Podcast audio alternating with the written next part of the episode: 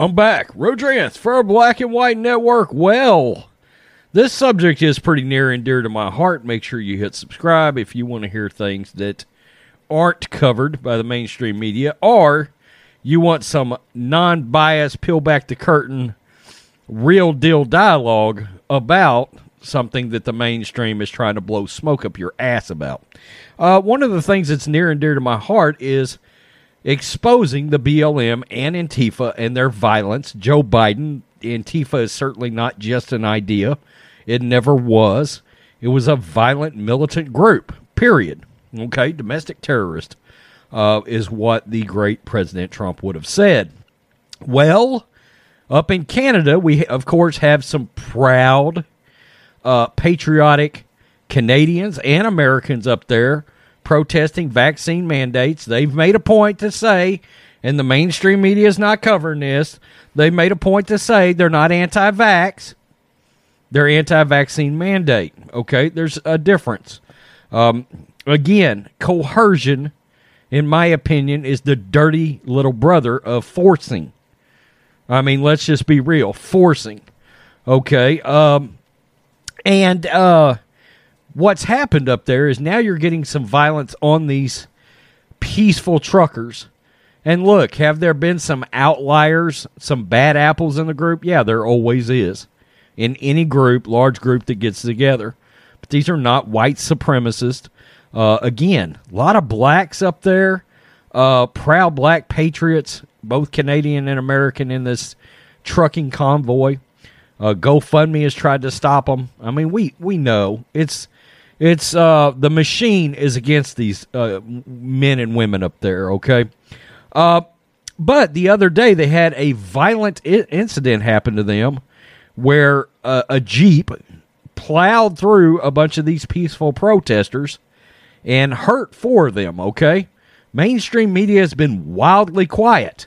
Okay. Uh, number one, they didn't want to talk about violence on the truckers on the truckers. We know how that gets swept on swept under the rug, and uh, they certainly don't ever talk about Antifa.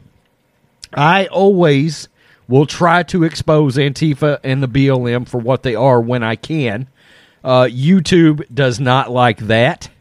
Um, I, I'm not sure why. Maybe because Joe Biden, you know, they're an idea once again. Suspect in Canada trucker protest hit and run is a militant Antifa punk rocker. Yeah. The suspect arrested over the car ramming attack against the Freedom Convoy anti vaccine mandate protesters in Winnipeg is an Antifa member with a long history of far left militant activism in Canada.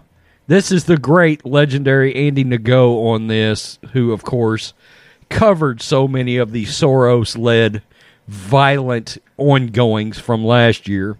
David Alexander Zargarot, 42 of Hedley, Manitoba, allegedly sped off in his Jeep Patriot to try to escape after the incident last Friday, which injured four people and was caught on camera. Zagarot ran multiple lights and resisted arrest when he was finally caught around 40 minutes later, according to Winnipeg police. He is the well known frontman and vocalist of several Antifa punk bands since the early 2000s, most notably Brat Attack. He was vocal about his veganism. Oh, okay. These Antifa guys are a bunch of beta males. I mean, uh, they just are. You know, they they run into some true patriotic alpha jessies and they don't have much to say when they run into those guys. They're wearing so much armor. I mean, they won't draw down one on one, good old fashioned man on man style. Uh, veganism and radical anarchist politics. However, in 2015, his record label, Rebel Time Records, dropped him because of assault accusations, multiple ones involving a 13 year old girl, if that tells you anything. Uh, he is known as uh, extremely, his music is extremely political and features violent extremist themes consistent with the subgenre of anti-fascist fascist punk. One of the tracks from Brat Attack was written about former conservative Prime Minister Stephen Harper. Good grief, this guy's a scumbag. This guy's a scumbag. Um, on his Facebook page, he mocked anti mandate protesters in one post in November 2020 and said, I don't know why folk are hating on mask. I love mine. Well, that's because you're a criminal and you can hide behind it. And and don't think for a second. And of course, uh, Antifa is actually uh, trying to distance themselves from this guy. Guess what? Antifa, you get to own this one. You you get to own this, okay? I, I used to love that back in the '80s and the '90s. You'd have a, a member of a terrorist organization go out and bomb some some bunch of innocents, and then uh, 12 hours later, the actual terrorist group he's involved with would issue a statement. Oh well, that's a former member. Yeah, former, as in you kicked him out 32 minutes ago while you made the video, and then you brought him back in after the video was made. Stop it. Stop it. Uh, so now we've got these Soros led MFers up in Canada. Now he's from Canada, so I don't know how much of an Antifa presence is in Canada, but the one thing we got to acknowledge here is no mainstream media coverage whatsoever. Okay, if it wasn't for Andy Ngo and Ian Miles Cheong, guys like that, uh, we wouldn't see this. This stuff wouldn't get exposed. Okay, and these videos generally are not pushed out in YouTube recommendations because Big Tech doesn't want to expose BLM and Antifa for what they are. Okay, uh, Trump was trying to. Okay, um, but the mainstream would always shut him down. Of course, the classic Chris Wallace, Trump back and forth where the Proud Boys were brought up and all of that. I mean, I could make so many videos about that organization proving that they are not a white supremacist organization. Um, but you know, Antifa. Uh, I mean, YouTube might just shut the, the damn channel down. I may do some of those over on Rumble. Uh, we've got a black and white news over on Rumble, uh, so I might do that.